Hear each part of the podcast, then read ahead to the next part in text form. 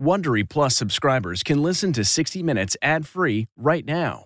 Join Wondery Plus in the Wondery app or on Apple Podcasts. The national sales event is on at your Toyota dealer, making now the perfect time to get a great deal on a dependable new SUV like an adventure-ready RAV4. Available with all-wheel drive, your new RAV4 is built for performance on any terrain, from the road to the trails. And with plenty of passenger and cargo space, plus available tech like wireless charging, you and your entire crew can stay connected. Or check out a stylish and comfortable Highlander with three spacious rows of seating for up to eight passengers. And with available features like the panoramic moonroof, you can sit back, enjoy the wide open views with your whole family. Plus, both RAV4s and Highlanders are available in hybrid models, so no matter your style, you can drive efficiently and save on gas. So visit your local Toyota dealer and check out amazing national sales event details on RAVs, Highlanders, and more when you visit buyatoyota.com. Toyota, let's go places. This episode is brought to you in part by Audible, your go to destination for thrilling audio entertainment. Whether you're looking for a hair raising experience to enjoy while you're on the move or eager to dive into sinister and shocking tales, Audible has an exclusive collection of thrillers from best selling authors that will keep you on the edge of your seat, like The Guest List by Lucy Foley. Experience stories like never before, where every chilling detail is brought to life by captivating sound design. Plus, as an Audible member, choose one title a month to make yours forever. And now, new members can try Audible free for 30 days. Just visit audible.com slash WonderyPod or text WonderyPod to 500 500. That's audible.com slash WonderyPod or text WonderyPod to 500 500. We first met Army Sergeant First Class Brian Mancini seven years ago after he'd recovered from a roadside bomb blast. My whole face has been rebuilt. Um, I used to look like Brad Pitt. Uh, this is this is what I got stuck with. Last year, Mancini committed suicide after years of pain and depression. His life had been devoted to country. Now his brain has been donated to science, and what researchers have found may be very important. So, what you and your colleagues have discovered is something new. This has changed thinking about blast exposure and its consequences.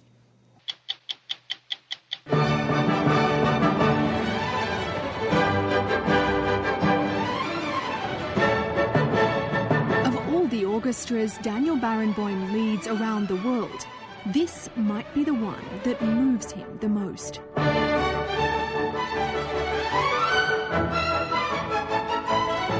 Is it surprising that if you bring very good Arab musicians and very good Israeli musicians together, that they play together, they of make course it is surprising because from their education and where they come from, they are taught the other is a monster.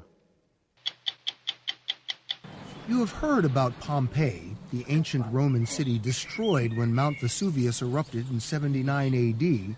Less well known is the neighboring city of Herculaneum, also buried by the volcano. When the city was rediscovered, excavators found what could be the richest repository of ancient Western wisdom a library filled with papyrus scrolls. There's no archaeological site in the world that matches this.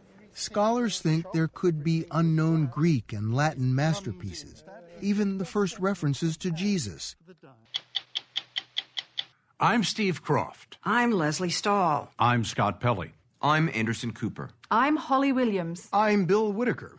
Those stories tonight on 60 Minutes. What's your next adventure? Everyone deserves a chance to do what they love. Pacific Life helps you reach financial goals while you go after your personal ones. Plans change over time, and your financial solutions can too. Pacific Life has a variety of financial solutions that can help you complement your life goals and passions while managing the uncertainties. Backed by more than 150 years of experience, you can count on Pacific Life to be there so you can go out and keep living your best life. Pacific Life is one of the most dependable and experienced insurers in the industry and has been named one of the 2019 world's most ethical companies by the Ethisphere Institute. The freedom to go after whatever is next for you? That's the power of Pacific. Ask a financial professional about how Pacific Life can help give you the freedom to do what you love, or visit www.pacificlife.com.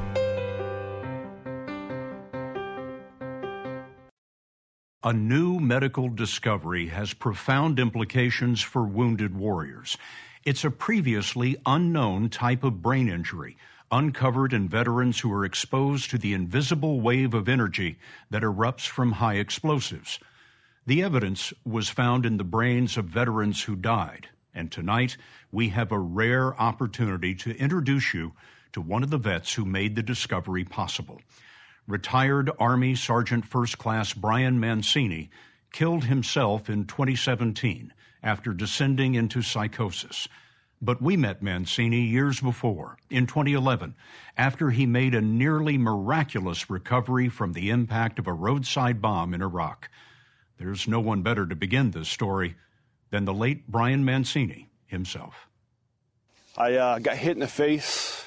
I knew pretty early that I had lost my eye. I, I didn't know how severe my injuries were, but I knew I was hurt very bad. We met Brian Mancini six years before his suicide we had followed a group of wounded vets back to Iraq on a therapy program endorsed by the Pentagon, designed to help them come to terms with the day they were wounded and leave that day behind. You know, we often hear about guys that carry these heartaches their whole lives and it slowly erodes them. I don't want to be that guy. You know, I want to be able to have a successful life and not burdened with the demons uh, that were that I seen here. I'm glad I'm alive. On that return trip to Iraq, Mancini visited the field hospital that saved him. My whole face has been rebuilt. Um, I used to look like Brad Pitt. Uh, this is this is what I got stuck with. I have a, a titanium mesh plate in my forehead. Uh, they rebuilt my whole orbital socket my sinuses were repla- or rebuilt. How many surgeries did that come to? I have no idea. I have no idea. Years of surgeries, pain, and struggle were witnessed by Brian Mancini's brother and sister, Michael and Nicole. Oh, he was a patriot. He loved this country. He loved this country. He was a natural leader, and I think that the military was a natural fit for him, and he was good at his job, and he loved it. I came up with this idea. After his recovery, he created a new job for himself.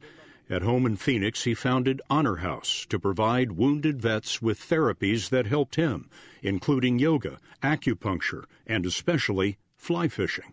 He came leaps and bounds, and Brian two years ago was the best Brian I've ever known in my life. But as he reached his peak in 2015, Mancini suddenly began to suffer delusions. He imagined the government was spying on him, that members of the Honor House board were with the CIA, and he thought he was being tracked with cell phones. It was delusional, it was irrational, it was like a progression. He wouldn't let us have our cell phones around him. Very paranoid. His mind had started to almost turn against him. His mind had turned against him. Yeah. Brian would often say, I don't know if this is real or if I if I dreamt it. The Honor House board took control of the charity from Mancini. He had been depressed before, but not insane. Last year, Mancini donated his life savings to his church, drove to this remote canal, and shot himself in the head.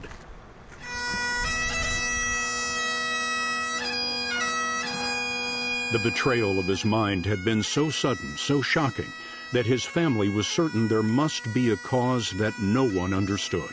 And um, the first initial thought to me was I need to find someone who would take my brother's brain tissue for further study and further research. The Mancinis found neuropathologist Dr. Daniel Perl Perl oversees the brain tissue repository at the Uniformed Services University of the Health Sciences, the military medical school in Bethesda, Maryland. Perl also wondered whether some torments of war might be rooted in an undiscovered kind of brain injury caused by the supersonic pressure wave of high explosives. That started in World War One, and we had the whole issue of shell shock, and then in World War Two we had battle fatigue, and in Korea we had PTSD. I mean, these were all expressions of responses to being in warfare, much of it being exposed to blast. Uh, and we knew nothing about what was going on in the brain. Perl's team sliced brain tissue from eight veterans and examined the tissue under a microscope, rare for its power. That doesn't look like the one I had in high school. No, I, no, it's not. Perl says his microscope is thousands of times more powerful than the best MRI, and it helped them discover this previously unknown form of brain injury when Perl compared the brains of the vets to civilians who had injured their brains in car wrecks. The difference is just so dramatic. These on the left are people who suffered. A single individual's brain who suffered an automobile accident, a single individual who was exposed to blast, stained identically for scarring. The brown area, The is, brown area, is the right. stain that reveals the scarring, and you don't see it in the person who hit their head in the automobile accident. That's right. When an IED goes off, there's a tremendous explosion. And with the explosion comes the formation of something called a blast wave. And it is sufficiently powerful to pass through the skull and through the brain. And when it does that, it does damage the brain tissue. Do you have a slide of Brian Mancini's brain? Yes, we do. The dark brown is scarring, running along lines where two types of brain tissue meet the so called gray matter and white matter. The locations were areas of the brain that had differing densities. This was the interface between gray matter and white matter, between brain and fluid, such as spinal fluid, or brain and blood. Why do you see the scarring where the white matter and the gray matter come together? The white matter have a somewhat higher density than the gray matter, and that's where the energy of the blast wave is released. They bang together. In a sense, yeah. Do you see this scarring at these interfaces throughout the entire brain?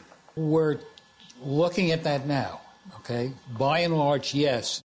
Evidence of this scarring was found in all of the veterans, none of the civilians. Do you believe that you're going to find a connection between this and post traumatic stress disorder? In a sense, we already have. Every case that we've looked at has been diagnosed with PTSD. Uh, and what that connection is, the nature of that connection, whether the scarring in the brain leads one t- to be more apt to develop PTSD, or whether there's so much overlap between the symptoms that one, one gets with the damage in the brain that it looks like PTSD, we don't know yet. Do you see there's a little tiny hole there? That is an abnormality. Earlier this season, we reported on research by another laboratory into vets who showed evidence of CTE, the kind of brain injury found in football players. Dr. Perl says his team has discovered something distinct from CTE. Very different, okay? One is a huge blast wave that almost destroys his face, passes through his brain. It's a one time thing, okay? It's not the sort of daily and weekly uh, um, impact injury that an NFL player has. The other thing is that uh, our service members are coming home from deployment symptomatic. By and large, CTE in the football player, for instance, occurs in their retirement after they've played. Years Yes, later. Years later, right? They become symptomatic. So the the timing of it seems to be a very different proposition. But it's absolutely clear to you that Brian Mancini did not have CTE. That's right. We looked very carefully for CTE in Brian's brain, and he just did not have it. So, what you and your colleagues have discovered is something new. Yes, yes, this is new. This is this has changed thinking about blast exposure and its consequences. We were able to add something to Dr. Perl's research that he rarely sees a description of the blast that wounded one of his deceased subjects. Most of my forehead was blasted out. I had a basal skull fracture, along with some fractured vertebrae in my back and some burns and shrapnel.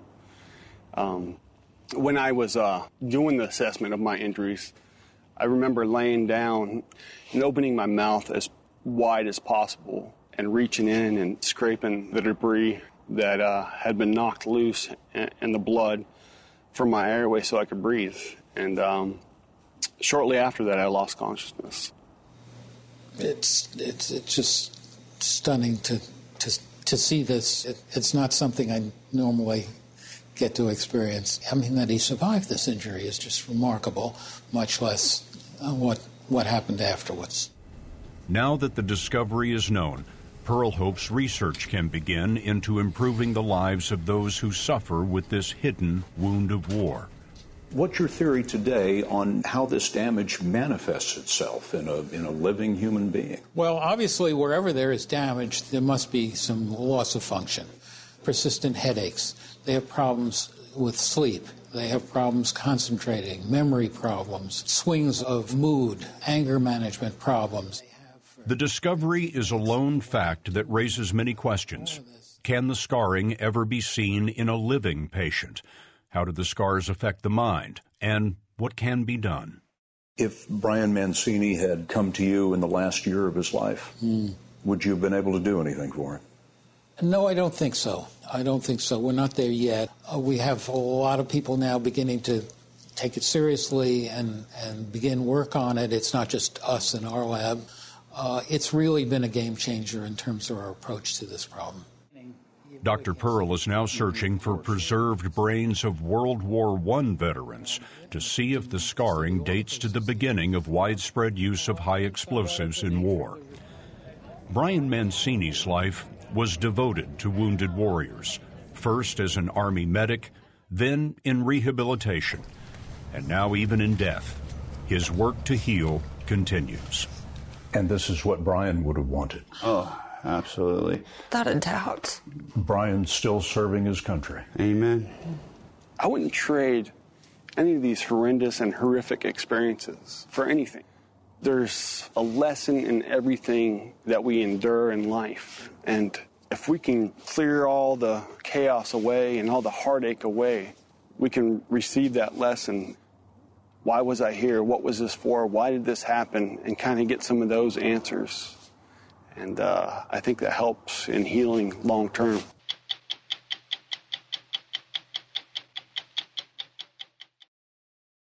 You'd be hard pressed to find a more accomplished musician than Daniel Barenboim, a celebrated conductor and distinguished concert pianist who grew up in Israel and for the last seven decades has been performing with the great orchestras of the world. For many maestros, all that would be enough. Not for Barenboim. At 75, he's still at it, and he's embarked on a second act, starting his own orchestra for young musicians from Israel and the Muslim world, and taking on a subject that's as contentious as it gets the conflict in the Middle East. His work has earned him Palestinian citizenship and charges of treachery from some of his fellow Israelis. But as we found out, controversy hasn't slowed Barenboim down. He seems to thrive on it.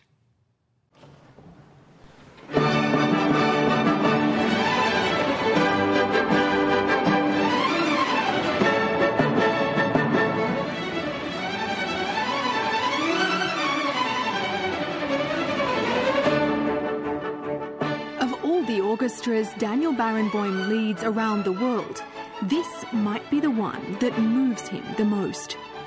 Some of the young musicians on stage at this summer concert in Berlin are Iranian, Syrian, Palestinian. Others are Israelis, all playing in perfect harmony.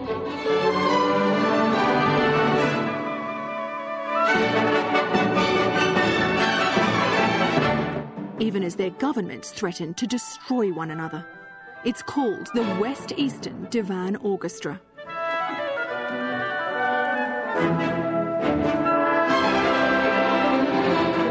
Is it surprising, really, that if you bring very good Arab musicians and very good Israeli musicians together, that they play together, they of make course music. it is surprising because from their education and where they come from, they are taught the other is a monster. It was an idea he hatched 20 years ago with his friend, the late Palestinian scholar Edward Said, to find young musicians from across the Middle East, bringing them together for two months out of the year and giving them an opportunity to play on the world's most prestigious stages. Some of the musicians here risk punishment from their governments for performing with Israelis. Others are living in exile. Nadim Husni is a violist from Damascus, Syria. He hasn't been back to see his parents for eight years.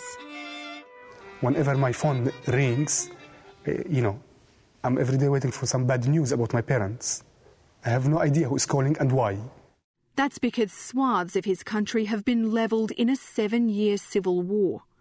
Israel still remains Syria's greatest foreign enemy. Had you ever met an Israeli before that? No, no, no, no, never. I had no idea what to expect, how to talk to these people, you understand? They were just uh, foreign creatures. Coming face to face with the enemy is the whole point of the divan. Dari ya bum bum. You play Dari la yam bum. But Barenboim has no illusions about what he can accomplish. The orchestra has been very often um, described as an orchestra for peace. Of course, it isn't an orchestra for peace. This orchestra is not going to bring peace. Then why do because it? Because in the orchestra we have equality. So when you create a situation in which there is a Palestinian uh, clarinet player who has a difficult solo, and you have the whole orchestra wishing him well and accompanying him, it's the only place where a group that includes so many Israelis wishes the Palestinian well, and vice versa. Except, of course, the Middle East is not an orchestra. People there are not musical instruments, they're not even musicians, and there is no conductor there to tell them what to do. I know, I know. But this, I'm a conductor, I'm not a politician. I'm a conductor, and therefore I do what I feel I can do.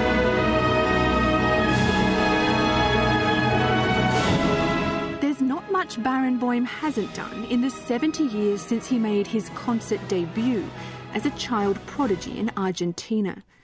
At the age of 10, his family moved to Israel, and soon after, he started conducting.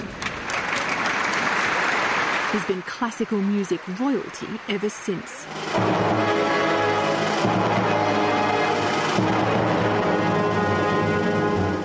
When 60 Minutes first met Daniel Barenboim 20 years ago, correspondent Bob Simon found that he was a maestro in perpetual motion.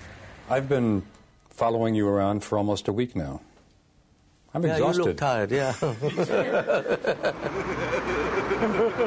and anyone who spends a week with Daniel Barenboim will discover that he's not only a musical genius, but a 56 year old child.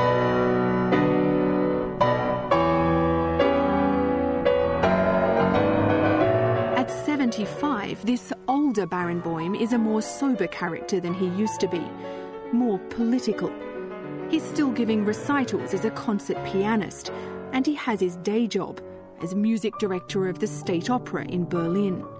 But recently he also opened the Barenboim Said Academy, a conservatory built in this redesigned warehouse in downtown Berlin, which, just like his orchestra, the Divan, brings together students from Israel and across the Middle East.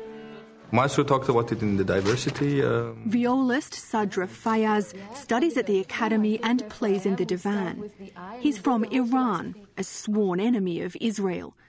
As a kid, he grew up buying black market videos of Barenboim's concerts. And then we watch them until we know every gesture by heart. So we just, when we have them, we are so happy because it's even not in our imagination that someday actually we're going to meet them. We cannot even see them in concert. And so you grew up in Iran, yes, watching DVDs and videos of Daniel Barenboim, yes. an Israeli conductor. Yes, sure. We don't even know that he's Israeli. It's all about the music. they are accomplished young musicians, who get to practice and perform in a new concert hall designed by architect Frank Gehry. But the music is only part of what Barenboim wants them to learn here. Do they also discuss politics? Oh, Do they yes. argue with yeah. each other? Oh, yes, all the time. All the time. And they should. And I don't expect them to agree on the, on the politics. I expect them to agree on the music. Are there also love affairs?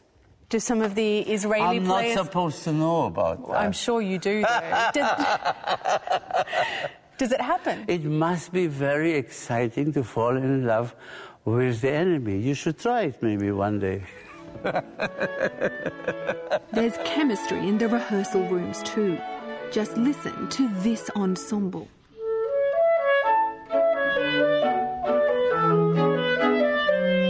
That's Sadra, the Iranian violist, a Palestinian violinist, and an Israeli on clarinet, Miri Sadon. What's it like as a musician, as an Israeli musician, playing alongside Arab musicians or Iranian musicians? I mean, sometimes I have this moment of, of like, oh my God, we are Palestinian and Iranian and me. Just sometimes I remember that, you know, each of us is from such a different uh, background, but we are actually, in a lot of things, very similar.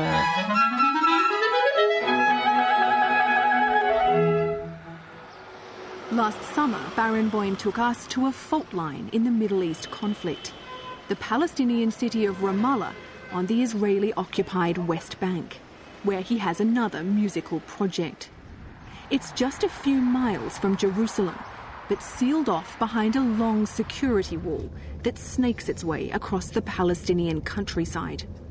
The occupation is horrific for the Palestinians, but it's not good for Israel. Those can be provocative words in Israel, but Barenboim goes even further. After years trying to build bridges here, he says the wall only serves to deceive. I mean, this makes many Israelis feel safe in their own homes. But they're not. They're not. So it's a lie? I wouldn't say it's a lie, it's a make believe. It's a make believe. Israel will have full security when there is justice for the Palestinians.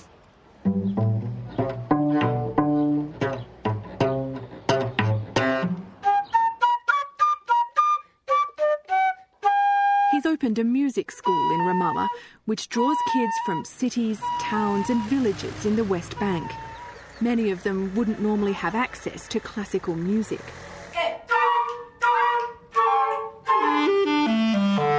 It's a demanding program. Always the same mistake. Which brings in professional musicians from all over Europe to teach around 100 kids. Natalie's nine and Sana's 11. They've been studying here for more than two years. What's your favourite piece of music to play? In the Hall of the Mountain King. In the Hall of the Mountain King.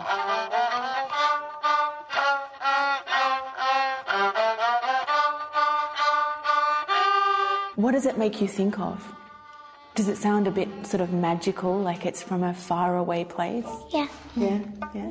For many of the kids in Barenboim School, that's exactly where music takes them to a faraway place. Katia is a 17 year old Palestinian. She's been studying for 10 years and practices three to four hours a day. How do you feel when you pick up your violin and start playing? I, I, I feel relaxed. I feel like I'm safe now and I, I can do whatever I want, yeah. I think music takes me into another world and I can do whatever I want there with no one controlling me. But not even a conservatory for children is immune to the rancour of this region, especially when someone like Barenboim is involved. There are some Palestinians who object to it simply because you are an Israeli.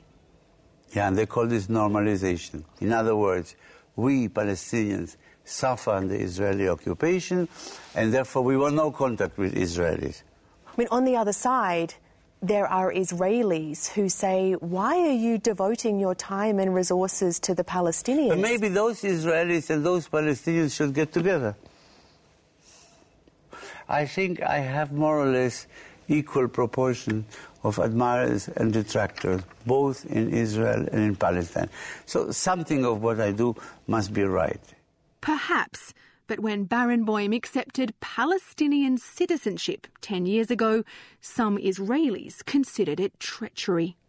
It sounds as if you quite enjoy angering people. You No, quite enjoy being controversial. Not at all. Not at all. I couldn't care. Not at all. I couldn't care less. I do really. I have. If I am uh, happy about something, is that I have arrived at a stage where I can do what I feel is right. Kids in Ramallah rarely have the opportunity to play for Barenboim in person. Some of the younger ones weren't even totally sure who he was. But Barenboim demanded as much from these minor maestros in the making as he would from any other musician who shares his stage. You can't play ya ta ta ta ta ta ta because you have to play another down bow. For some of the older ones, there was an even bigger opportunity. Barenboim had flown in members of the Divan Orchestra to perform alongside the kids and their teachers. Parents, grandparents, and local dignitaries turned out for a rare event in Ramallah a classical concert featuring their very own, taking the stage with a legend. Baron Barenboim couldn't pass up an opportunity to speak his mind. Jewish blood runs through my veins, and my heart bleeds for the Palestinian cause. But the night belonged to the kids and to the music, Mozart, which spoke for itself.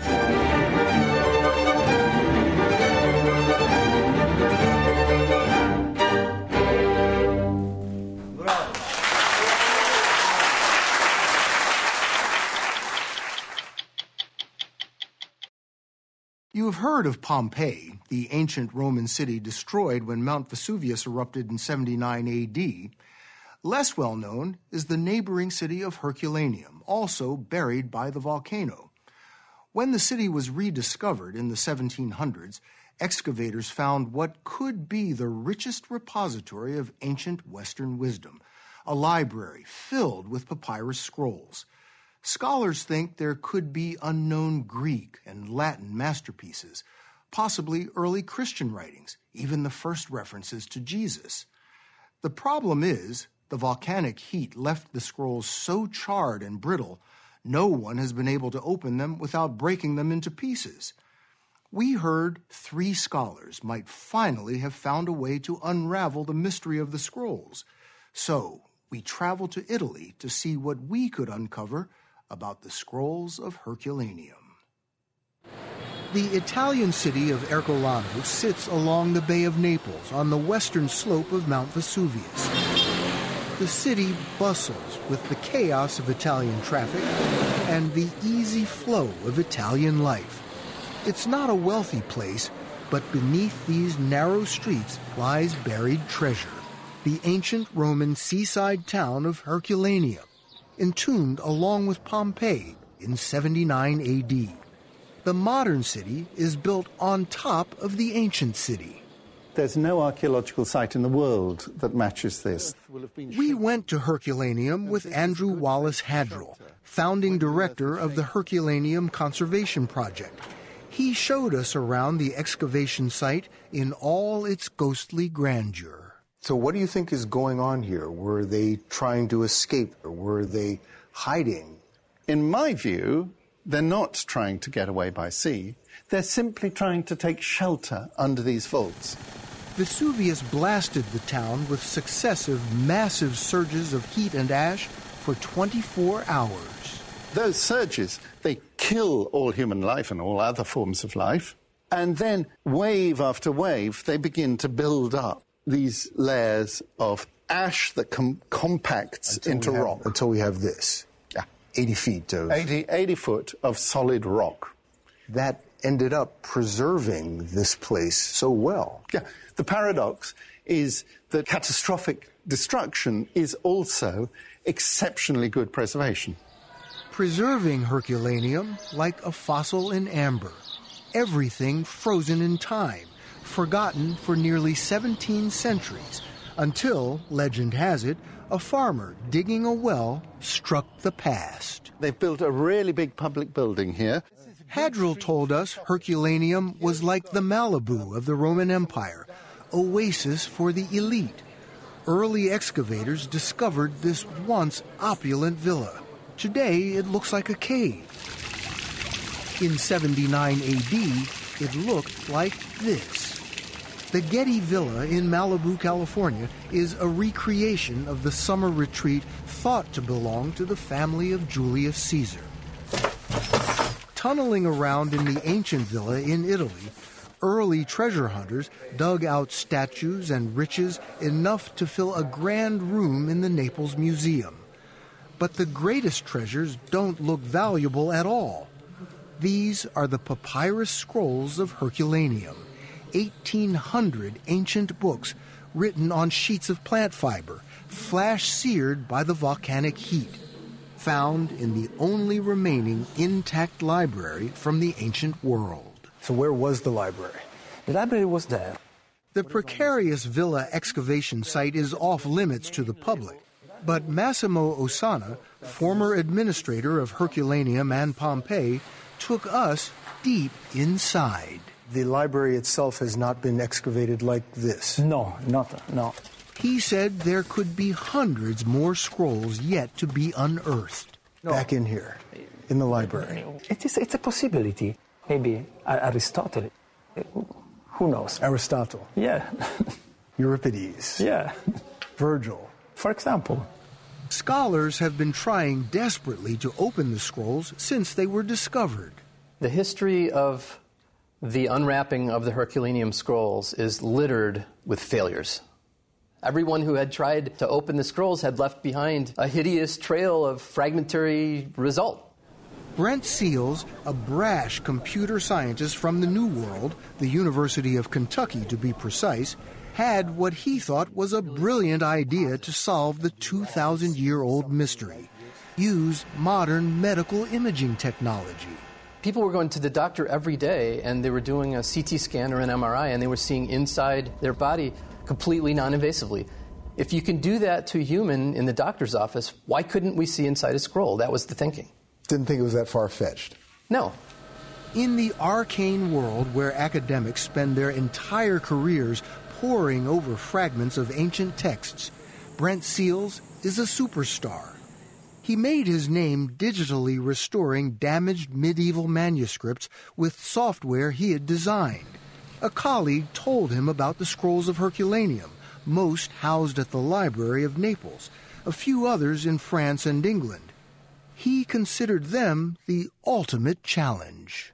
The people are gone, the cultures are gone, the places are gone, and yet, like a time capsule, you have this item that tells a story all locked away in that thing that looks like a little lump of charcoal. They're all locked away. He knew imaging technology could only reveal a jumble of letters like this.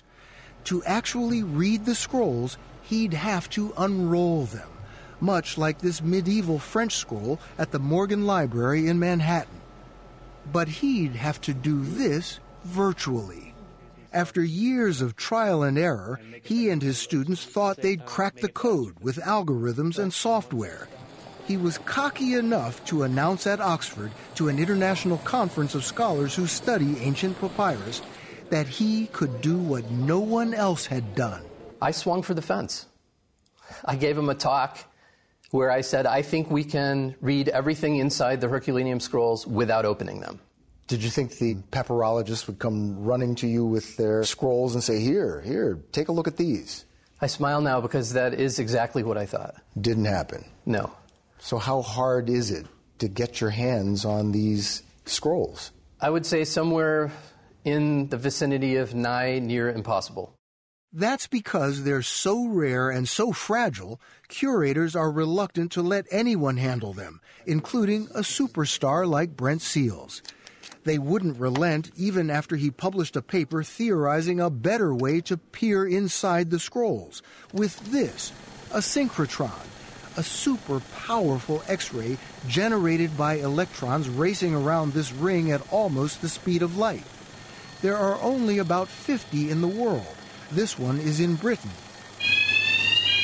The X ray is this green beam, 100 billion times stronger than any hospital X ray.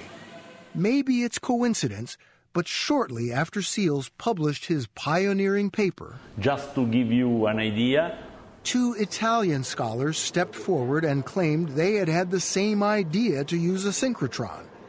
Vito Mocella, a physicist from Naples, says he first learned about the scrolls as a child. I cannot remember exactly the age, but nine, ten. And Graziano Ranocchia, a papyrologist. He studies ancient Roman papyrus. He pores over bits of Herculaneum scrolls at the Naples Library. Most are fragments of Greek philosophy. I'm coming here and working on this papyri every day. Call it academic competition, call it ego. But American Brent Seales, Ranocchia, the papyrologist, and Italian physicist Mocella became fierce competitors, all fighting to make history as the first to reveal the contents of the scrolls. A gladiatorial wrestling match in the hallowed halls of the Ivory Tower. Ranocchia accuses Mocella of sabotaging his research. Seales is convinced the Italians poached his idea to use the synchrotron. The mystery of the scrolls is playing out like some tragic Italian opera. You know, they say, Bill, that um, the reason academics argue is because the stakes are so low, right? The stakes actually are really high. If you think about the possibility of revealing these manuscripts to the world from 2,000 years ago that no one's ever read.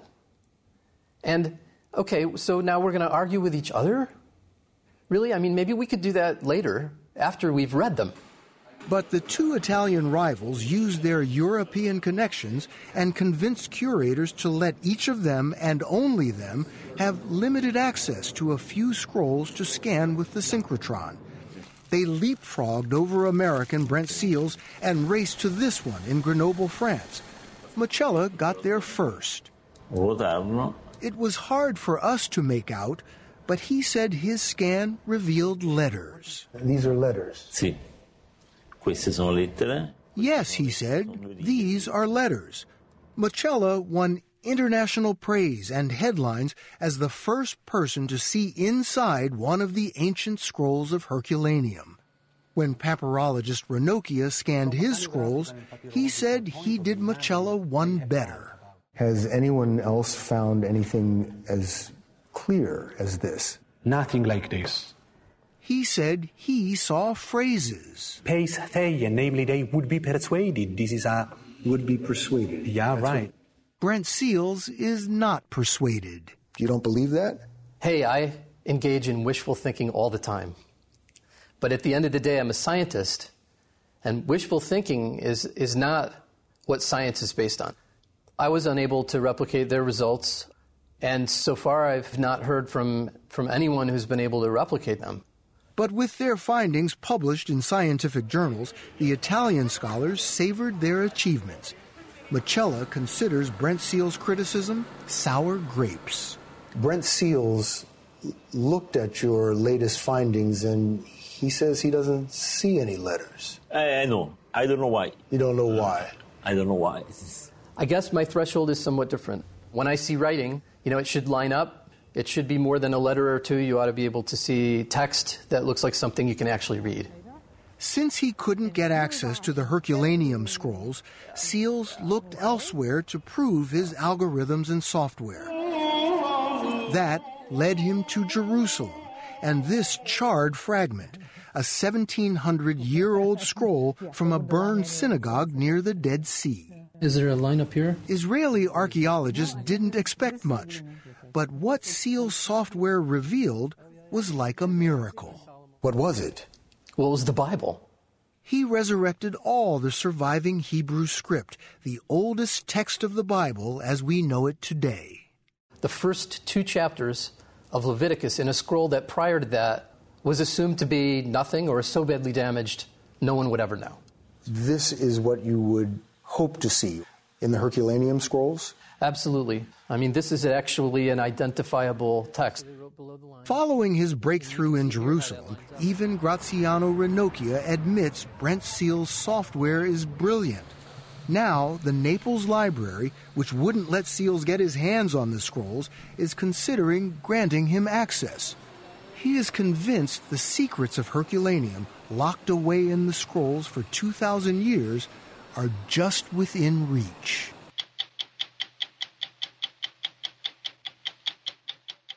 Fifty seasons of 60 Minutes. Tonight from April 2011. That's when Lesley Stahl introduced us to Vi Higginson and her organization, Gospel for Teens.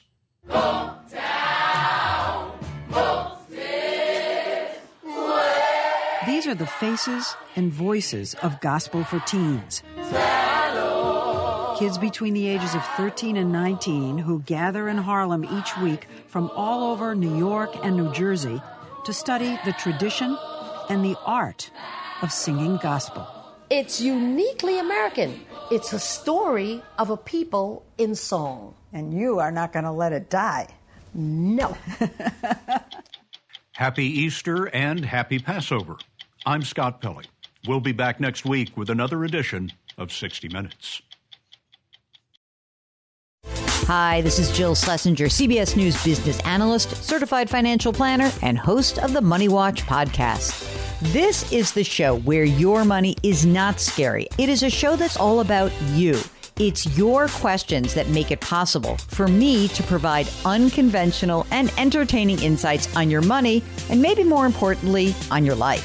Follow Money Watch wherever you get your podcasts. You can listen ad free on the Amazon Music or Wondery app.